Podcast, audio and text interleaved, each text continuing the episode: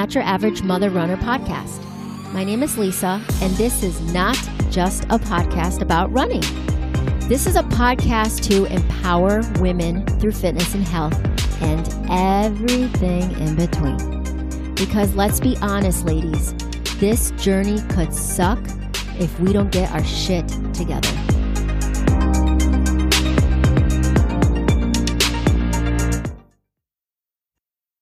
Welcome back to Not Your Average Mother Runner podcast. I am your host, Lisa.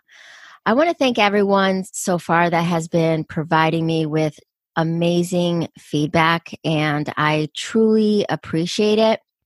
Don't forget to leave some of that feedback on the listening platforms. It really helps me a lot. Also, be sure to subscribe to iTunes and Spotify and iHeartRadio so that you will be notified of new episodes. Many of you are asking me, where can you find the episodes? When do I drop them? Well, when you subscribe, you get notified every time I drop an episode. So be sure to subscribe. So today's guest is Rev Chelle. She is a metaphysical minister. I had to practice that, by the way.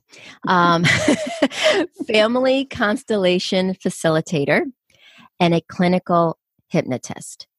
And you all are probably wondering, what does this have to do with fitness and health journey? Well, it has everything to do with it. And when I spoke in my welcome episode and that I was going to talk about fitness and health and everything in between, well, this is the in between part when we don't do the work for our mental and emotional well being, they have a way of coming back into your space. So I brought Rev Chelle here to talk about some of those things and how it impacts our journey and what can we do to heal. So thank you, Reverend, for being here. Thank you so much for having me. I'm excited to talk about this. Thank you. I know. I'm really excited to talk about this as well. I was reading a lot of the information on your website and amazing. I just wow. Um even it your background yeah, your background story is amazing. So if you could just discuss briefly your background story so the listeners know what I'm talking about. Yeah. So, um, as you said, so I'm a metaphysical minister. Uh, I am a family constellation facilitator and a clinical hypnotist. And you're like how do all those things match together? And what is it that you do? So uh, my so my specialty and the women and what i do in my private practice is i work with women to help them connect the dots from their mother wound to issues in their life. So issues in their uh, relationships their finances their careers their health and wellness, their fertility, um, uh, their friendships, all kinds of issues. Because at our core, the relationship that we have with our mother shapes the way that we learn to orient and to exist in the world. And when that relationship is uh, damaged, or when it has challenges, or when we were either over mothered or under mothered, it can really affect the way that we show up uh, in the world. Specifically around health and wellness, uh, we carry the stories of our family and we carry the stories of our mother in our bodies. And those stories around health and wellness will shape the ways that we care for our bodies. It'll shape the food we eat. It'll shape the way that we carry weight and don't carry weight.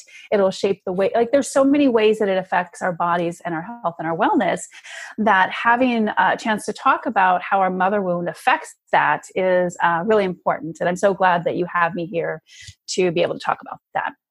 How did I get into this work? Uh, I think that's what you're asking me. Yes. oh, well, you know, when I was a child, no, I mean, really, it is, but long, long time ago. Long, long time ago. Um, it's interesting. Like when I think of, when I look back on my life, I can see such a, a very what feels like a very um, intentional path to get here, but it was I feel also that it was very uh, happenstance, and it was just a bunch of events that put, that happened in my life that got me here. Um, I was a, a child of um, an addict. I I experienced childhood trauma growing up, um, in and out of foster homes my whole life until I got married at 14 when I had my daughter.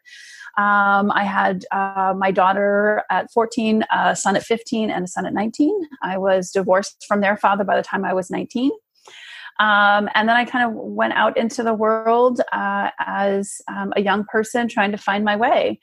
Um, I was able to build really, you know, good careers I feel purely by accident. Sometimes I look back and I was like, how did I get that job? I have no idea, right? Okay. Um, but I built a really successful uh, real estate and finance career. And um, a few years ago, I had some really big things happen in my life. And I decided to um, shift and change careers. And in that shift and changing of careers, I uh, became a hypnotist. And I really went down this whole entire holistic journey of what it means to heal our life. And, um, you know, I thought I, I, was learning a skill. I'm going to be a hypnotist. I'm going to learn family mapping. I'm going to learn how to, you know, facilitate family constellations. And really what it is, it's like this big, uh, you just, I kind of dip myself in this vat of self healing and awakening. And um, that's what got me to do the work that I'm doing right now, specifically with women and helping them heal their mother wound. Wow. Yeah. That was and, the short version. yeah, I know. And if anybody gets a chance and we'll share her website, it's brief background, but it is it's a it's good information just to know, you know, just her background and where she is now and how she's overcome that that experience. What is trauma? Mm, yeah. Um I first want to say trauma is relative. Uh, trauma is really something that um, one person has to define for themselves. What may be traumatic for one person may not be for another. For a child um, who is just firstborn, being separated from mom because they had to go in an incubator, right? To make them safe, to help them be well for whatever reason is a trauma. Because if you think about the ways that a mother carries the baby in her womb, they're completely almost one being. Uh, everything that the baby uh, needs, it gets from mom. It only knows the world of mom. And then to be separated, uh, even for a few hours, even for a day, can start to create this uh, internal environment that teaches them that maybe this love and connection thing uh, this relationship thing maybe isn't the safest. And so we start to develop uh, these unconscious narratives about love and connection and, and the ways that we orient to the world. So it could be something as simple as that to something more traumatic like abuse or, um, you know, you know, mom and dad um, are, you know, they, you're three years old they want to move across the country and they leave you with grandma and grandpa for you know 30 days so that they can go move and get settled and then they come back and get you. Well that 30 days in a child's eye looks like full abandonment mm-hmm. right? And so then how is it that um, that that is resolved then within the child? How does how do then they learn that they can trust connection again? So it, it can be a very what what we as grown-ups feel would be a very um, small, insignificant thing, but to a child can be very, very traumatic. And so, um, you know, because we are mother wound, or what's called in the work I do a breaking the bond, is really uh, developed between, say, you know, in utero to about seven. Um, you know, we're looking at what this trauma looks like through the eyes of a child, and and and what it could look like for us would be very different for what it would look like for a child. Would you say that everybody had some sort of trauma? Well, you explained the the that small piece where you said being separated from your mother as as a mm-hmm. baby, but would yeah. you say going uh, beyond that, would you say everyone has some sort of trauma? I will. And here's why. Not uh, because we don't just carry the experiences of ourselves, we also carry the experiences of our mother and her mother and our father and his, you know, mother and father and our ancestors. We carry within our bodies uh, those stories as well. And so even though we may not have a direct, you know, traumatic thing that we've not resolved or that we're holding on to or, you know, that affected us in some big way, chances are your mom did, chances are your dad did, chances are your grandma did. Um, we just live in a time where everybody uh, will be exposed to trauma in one way or another, you know, no matter who you are. And so um, there are we will experience trauma. The difference is then how is that trauma resolved? What happens with those emotions? Do you feel them are you do you feel like it's safe to feel them um, or do you have to stuff them down do you have to not acknowledge them do you have to just eat it and carry it and that makes all the difference in how trauma then shows up later in your life or does not. And so the, the short answer is yes, I think everybody carries trauma. It's just to what degree. I love that you just said what you just said just now because that's my next question. Okay. um, um, yeah, absolutely. You said that some people stuff it, um, mm-hmm. um, some people feel it. But let, actually, let me just take a further step. And you mentioned carrying the trauma of a parent. So, mm-hmm. just so that the listeners know, that could be anybody any kind of traumatic event that your mother or father had experienced in their own childhood is then brought into to your space and then you're i mean would you say that's how it is and then you're then you're carrying it as well in the simplest answer, yes, right? So what we're talking about is epigenetics. We're talking about um, the ways that so epigenetics means on top of genes, and so if your parents experienced something traumatic that was not healed, that was not um, uh, dealt with, that was not resolved, uh, whatever is not resolved in one generation gets passed down to the next generation. So yes, um, and and what you carry is like a, a um, just a, a, like almost a layer or a, or a, a, gene on top of your genes that says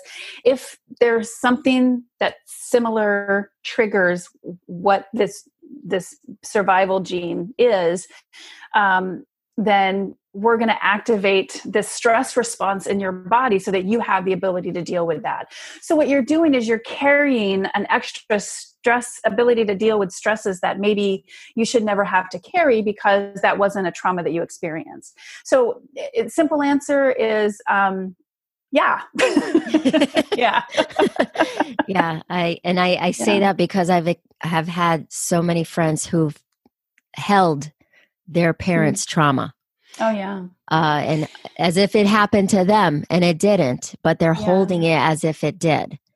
Yeah, and and here's and it gets a little more complicated than that, right? Because it's not just what your parents experienced and then didn't resolve. It's what they experienced, what they didn't resolve, and how that shaped them into the parents that they are, and how they parented you. Yeah. So it's it comes at it from both ends. It's it's both uh, nature and mm-hmm. nurture. So let's go back to the what, how some people stuff it, some people feel it. Let's talk about the, the stuffing of feelings and how that manifests into somebody's health and fitness journey. Yeah. I think I have to go back a little bit further than that because what we're talking about is the way that children learn to exist within families and how they learn to um, uh, feel love and be connected and how they learn to feel safe. So, you know, stuffing feelings or the way that you deal with feelings is often not a conscious thought, it's a very subconscious thought. And so, somebody stuffs feelings. Uh, the first, my first inclination is to find out, well, why was it not safe to express yourself? Mm-hmm. What did you learn within your family that made you have to stuff everything that you're feeling? Were you not able to express your emotions? Were you not able to show pain? Were you not able to show fear? Were you not able to show sadness? And children who exist in a, in a world where they were not able to express themselves will often become stuffers. So I was a stuffer, right? Because I learned that in order for me to survive, I had to be the helpful one. I had to be the one to take care of everybody. And then what did that translate into my life? I was the codependent one. I was the control freak. I was the one who had to do everything or else it wasn't going to get done right. And in that, it made me have love and connection in my life because that's what I learned about love and connection and how you get it in my family. Did that answer your question? I yeah, like no, no, no, no. That yeah. that was perfect. And you know, everything that you said was perfect but then i'm thinking how does that manifest being a stuffer mm. being how does that manifest into someone who's like oh i'm gonna i'm gonna go on this weight loss journey i'm now gonna eat healthy i'm gonna be fit how does that manifest and the reason why i'm bringing this up mm-hmm. because as a nutrition coach and i said this to another friend of mine who's a therapist i said i almost feel like i do therapy because mm-hmm. it's deeper than that when we're talking about eating and eating healthy it goes on an all a whole nother level and i'm thinking okay yeah. we're gonna have to go there because we're gonna have to you know work on this before we can work on what you really want to work on. So that's yeah. i am asking. Yeah it, it really is about like what are the lessons and, and and what we're talking about here is what are the lessons that you learned about emotion um, and how do they translate into the lessons and the ways that you treat food because emotion and food tend to be really closely uh, related mm-hmm. and so if you um, if you learned in your family that it was not okay to feel feelings that you had to stuff everything down well then how that may translate not always but how that may translate to somebody who has um, uh, weight issues or body issues that they're trying to now you know work on is do they um, when they feel emotion do they stuff food? Do they do they do they eat? Do they stuff their mouth with food? Do they um, do they uh, overeat? Do they eat to the point where they um, no longer feel the emotion? And so it directly relates to the way that they treat food as well. And so, if I'm working with somebody, um, one of the things I didn't do as a hypnotist when I was just doing hypnosis is I didn't do like weight loss hypnosis. We would always have uh, deeper conversations about what the food meant and what the issues with food meant, right? So, how, what was your relationship with food? What did it mean to you? What need did it serve? Because, you know, we know that it nourishes your body, but what did it actually do for you emotionally? What were you eating? And what were you eating in correlation with certain foods or with certain emotions? There's a really great book out and i'm trying to find it. Um, it's by louise hay. And it is oh man where is it? Um, it's a book that says if this is your go-to food this is your this is the emotion that you're feeling. Wow. Yeah. And that was really helpful to a lot of my clients because instead of just talking about the behavior or the food that you're eating, because so many people, when we talk about diets, we talk about getting healthy, we focus on the food, but we don't focus on what the food means to us mm-hmm. or what the food means in correlation to emotion. And I think when you start to get into that space, then you can really have breakthroughs in understanding why you maybe overeat. Why do you, why do you stuff your face when you are really sad? why do you eat your feelings you know um, though that's how it can correlate but then there's other ways that you know food and emotions correlate with you know say eating disorders and um and ways like that no that that it would be amazing if you can give me a reference yeah. of that book and i'm sure mm-hmm. everybody else would love to know about that book um mm-hmm. but i'm so glad you mentioned that and explain the correlation because there is that correlation between eating and the emotion aspect. I know we talk about it, everyone talks yeah. about it, but no one really, I feel like someone, sometimes people don't really believe it. Yeah. they really don't believe it. They don't, or it just becomes like this, um, you know, like, you know, we joke with it, right? Like, you know, it's, we're sad, we go and we grab a, a bag of chips, right? Yeah. Um, and I'm like, oh, I'm just sad. I'm just going to eat my feelings. And really, what I am is angry because chips and crunchy food is about oh. expressing anger. And so, if we can get to that part of it, then okay, so where does that anger come from? What is really at the core of that anger? And what does it say about uh, the way then I'm, you know, the issues that I'm dealing with in my life? But then also, what does that say about the way that I treat my body, mm-hmm. right? Um, and you know, and one of the things that and how you know family mapping and really our mother wound plays into this is we will go at the pace of our family. It's called the family speed limit. If the women in our family uh, have always had issues with food or they always um, you know have been unwell or don't take care of their bodies well then there is this unconscious loyalty that we will sometimes develop that says well who am i to be healthy and uh, in the body that i desire to be strong to uh, eat right to do who am i to do those things if no one else if the other women or if no one else in my family is doing these things?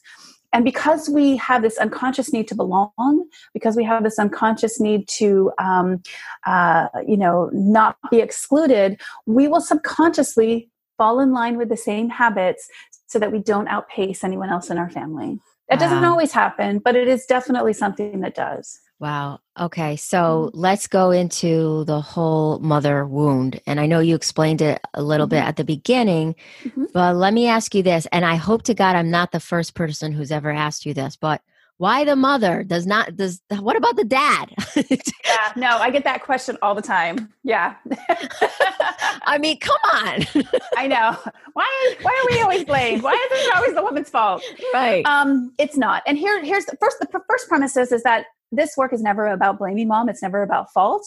It's about um, recognizing the relationship between mother and daughter through the generations and how, out of love and loyalty, we will continue those narratives.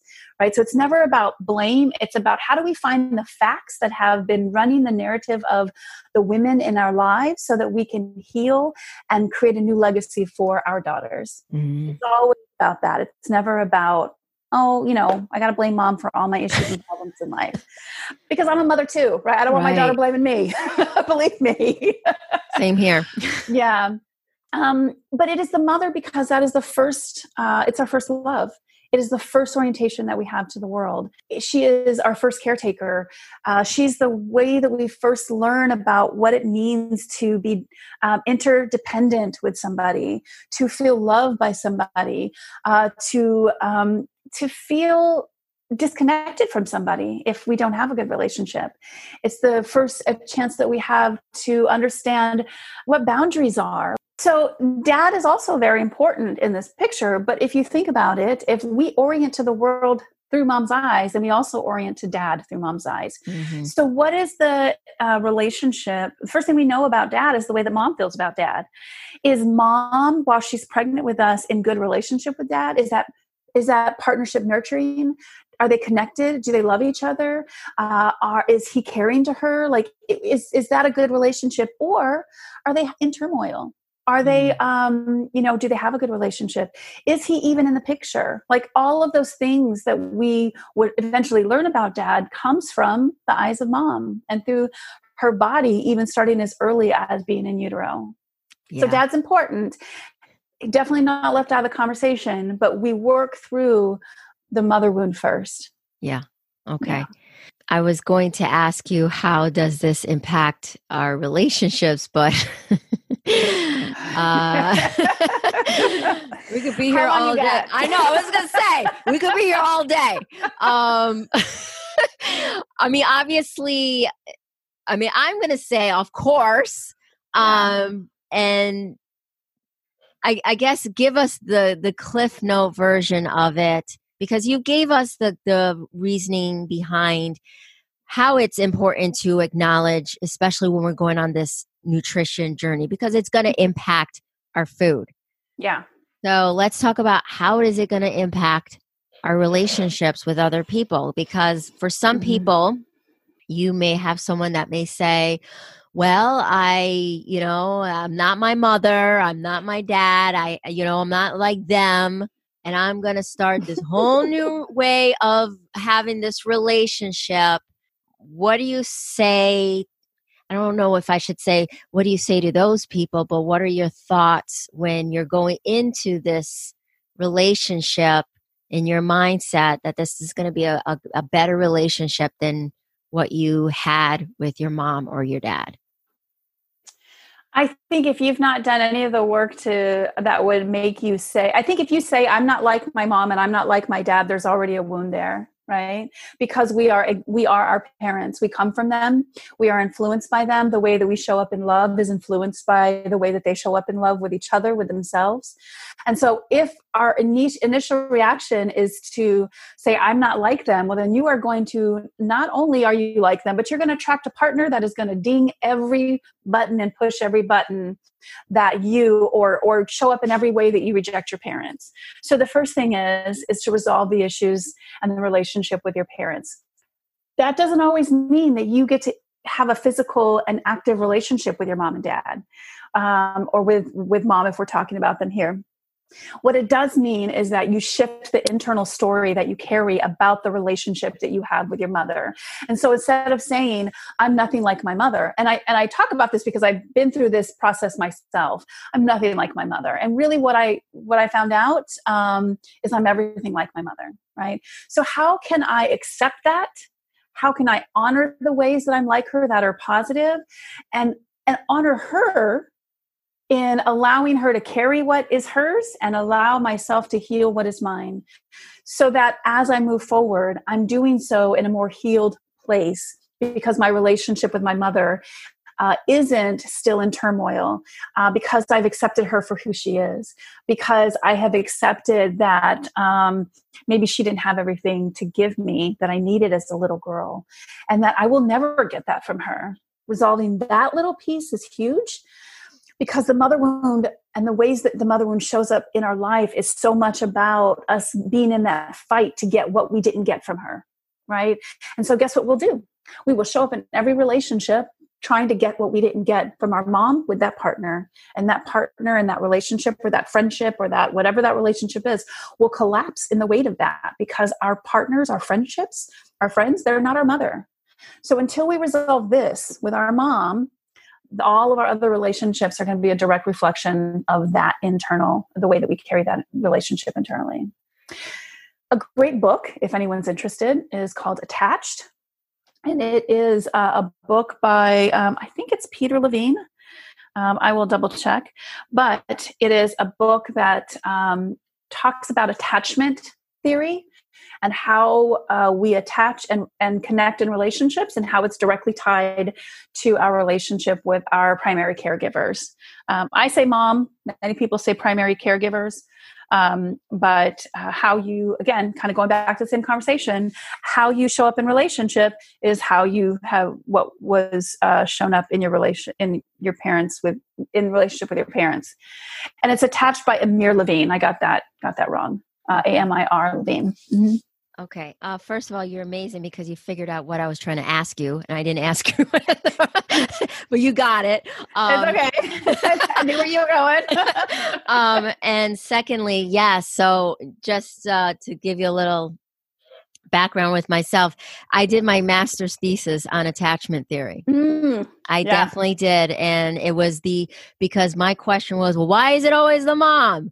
And they did say the primary caregiver. Mm-hmm. Um, mm-hmm. And that, I mean, at the time, and that was a couple, that was a long time ago. And the, the research, I mean, there was a lot of research there, but I know that since then, so much has mm-hmm. changed mm-hmm. since then. So that's so interesting to talk about and even look into for those of those of you who are interested. So I'm glad you brought up that book, and I'm glad you brought up the whole uh, attachment situation. Um, so with we talked about mother mother wound. We talked about what it is, how it mm-hmm. impacts, mm-hmm. you know, not only our relationships and even in our fitness and health journey.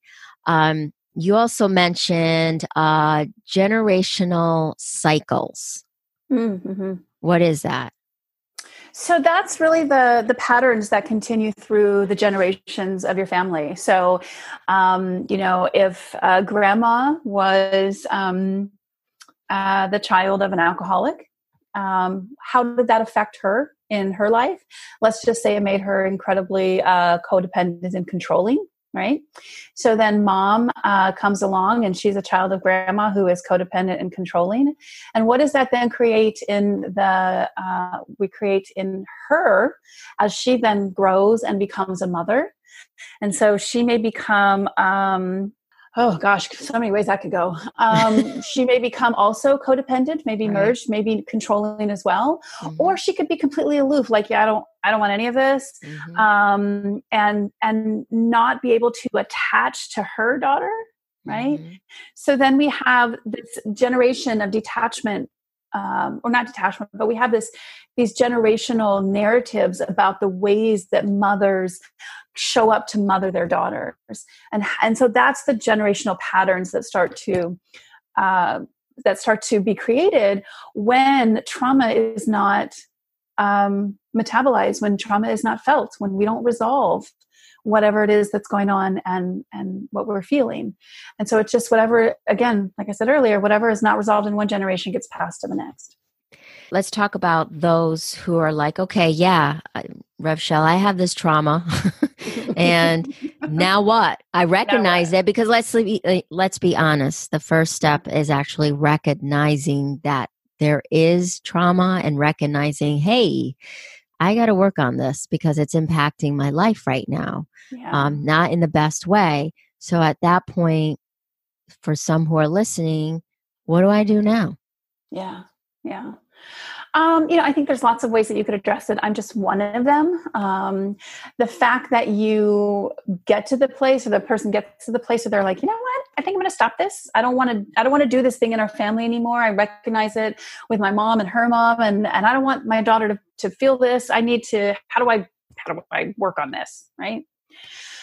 Um, if someone were working with me, uh, how I how I work with the mother wound is um, I use family mapping, family constellation, and hypnosis. So it looks like this. So, family mapping is the process by which I use what's called the core language approach, uh, developed by Mark Wolynn, who wrote a book called It Didn't Start With You. Also, recommend that book for anybody interested in doing this type of work, um, even just in their, in you know, on themselves. Uh, he developed the core language approach that uses language in the way that we describe our families and the stories that we use to um, uh, to describe our families to really get to the heart of the core trauma. Um, and then once we understand what the core trauma is and how that relates to the issue that we are in session to resolve, then um, and and we do that by uh, doing a family genogram. And so I might ask you questions like. Uh, tell me about your mom. Give me two words that describe your mom and somebody might say uh, warm and loving or cold and you know heartless or you know controlling and distant um, okay i know exactly what i'm those that right there tells me exactly what i'm working with with my client so let's then go back I, I, I do expand it and, and say things like, okay, well, give me two words that describe your relationship with your mom. And, you know, and I'll do that for generations for mom and her parents and dad and his parents. Um, I talk about then um, birth order. I, you know, we talk a little bit about birth order. We talk about, um, you know, what is it that you blame mom for? You know, and that question sometimes will stop somebody cold in their tracks because maybe they've never thought about it, or maybe they've never been given permission to actually say those words because to do so would be a re- be being a really bad daughter, right? You're disloyal to me mm-hmm. um, because that's the narrative that they're holding. So this is like the first time that they actually get to go well i blame my mother for you know um not loving me like i should be loved you know? Okay well then that also is going to give get let's get to the heart of the core trauma. Once we have that whole story and we've put together the pieces and we've connected the dots and we know where this core trauma where it originated where through the system then we take that story that you carry and we move it out into constellation which is an experiential moment for you to have resolution to that story and it looks like uh, a couple of different ways if we're doing individual work, it looks like um, uh, utilizing objects as representatives to the people that we need to have these healing conversations with. And so we will sink into the body, uh, get present with the body because really trauma work is all about the body. As we're moving through these healing conversations or saying these healing sentences, we start to connect with where that emotion lives within the body and we start to shift that story into metabolization and into resolution. And so um, once that is, once we've done that, and that can take a few sessions because there may be a few narratives that we're working with. With, with the mother wound, one that continuously shows up is the need to do generational constellation with grandma, mom, and daughter, and my client, her mom, and grandma. And we need to somehow um, shift right what's been carried. We need to shift the energy and we need to unkink the flow of love that has been stopped somewhere wherever that trauma originated.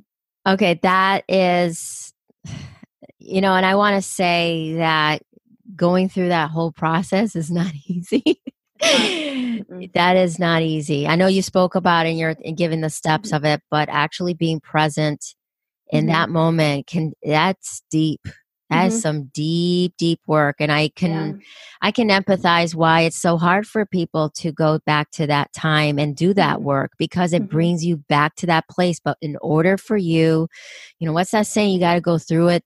You gotta go through it and not over it. You gotta go through what I, I, I don't remember that saying. Yeah. What is that saying? Do you know what I'm saying? I, yeah, it's it's like the the premise of it is not to avoid it, but it's also yeah. not to go through it, right? It's to witness the emotion without yeah. becoming the emotion. Right. And right. I think so much of what people fear is that once they pull this thread, they'll become all of those emotions and they'll just fall apart. Mm-hmm. When you mm-hmm. have a skilled clinician and somebody who's trauma informed and knows how to walk you through that, there's a very delicate way that they bring you in through the emotion and out through regulation, in through the emotion, out through regulation. And so there's a very um, it's kind of like uh, as, as uh, Peter Levine, he such a great somatic therapist, but he he uses a slinky, and it's like you open it and then you close it, and you open it and then you close it, and that's the way that a skilled clinician can bring you through what it means to feel, be present with whatever has been stored in the body because it's got to come up. You have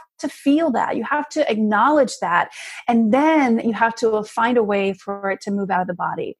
And people do that in lots of different ways. Some people are runners. Some people are, you know, uh, they love to journal, like, you know, get a number two pencil and just write it out. It's, it's body movement. It's, I have, you know, uh, somebody who um, she walks her dog, and uh, I tell her, okay, every time you take a step when you walk that dog, you leave that emotion in the foot, in the, you know, in the footprint in the sand. So, you know, there's the physical ways that you engage the mind, body, and spirit in res- resolving that trauma, so it just doesn't sit in the body anymore. And then I work through hypnosis. Sometimes um, while we're doing constellation work, because hypnosis is about creating new mental images. Um, but if I'm not doing the constellation work, then we have specific hypnosis sessions that deal with the triggers and then the connections that may still be subconsciously uh, there. And then we uh, learn to um, really create new neural pathways around the way you carried that story. So those three things together is very um, deep work. It's very intense work, but it is very rewarding work. Uh, to get to the other side. So, and I'm glad you brought the running part because I always tell people running is my yeah. Prozac. People, you know, it is it is my time yeah. to express and, like you said, and God, you said something that really hit that you leave that emotion it's just processing it while i'm running i process mm. everything mm. that i'm going through mm-hmm. and then when i'm done it's it's gone i mean i don't want to say yep. gone but i left it there and i don't bring it back yeah. when i walk into my you know walk into my house with my kid yeah. and i'm not going to bring it into that space so yeah. Ah, that's that. I'm telling yeah, that's such a powerful way to do it. To combine physical exercise and visualization into the metabolization process, because you know somatics uh, it's about moving your body. It's about engaging your body. So how do you engage your body in that release? And running is one of the best ways that you can do that. I mean, hands down. Yeah. Yeah, and that's why I'm addicted. um, Working okay. out your trauma. no, kidding. that's why I'm like, today's gonna be a six miler, folks. Um, so, um, I hear you. Oh my God, you said so many amazing things. I'm gonna ask you a question to close, and the question is: When you think about your own journey mm-hmm. and where you are now, mm. what is one thing you would tell a woman that is the start of the journey that you think would be most beneficial for her to hear? Mm. Mm, there's so many things. I know. I think um, I think the first thing I would tell her is that she has permission to heal. I think that we so often feel like uh, we have to carry what we're carrying for whatever reason. We have there's so many reasons, and sometimes we just need to hear that we have permission to heal.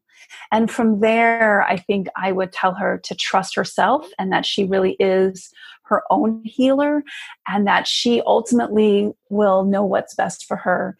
She just has to learn how to reconnect to that inner voice and to find the right partners that will walk alongside of her on her journey with her.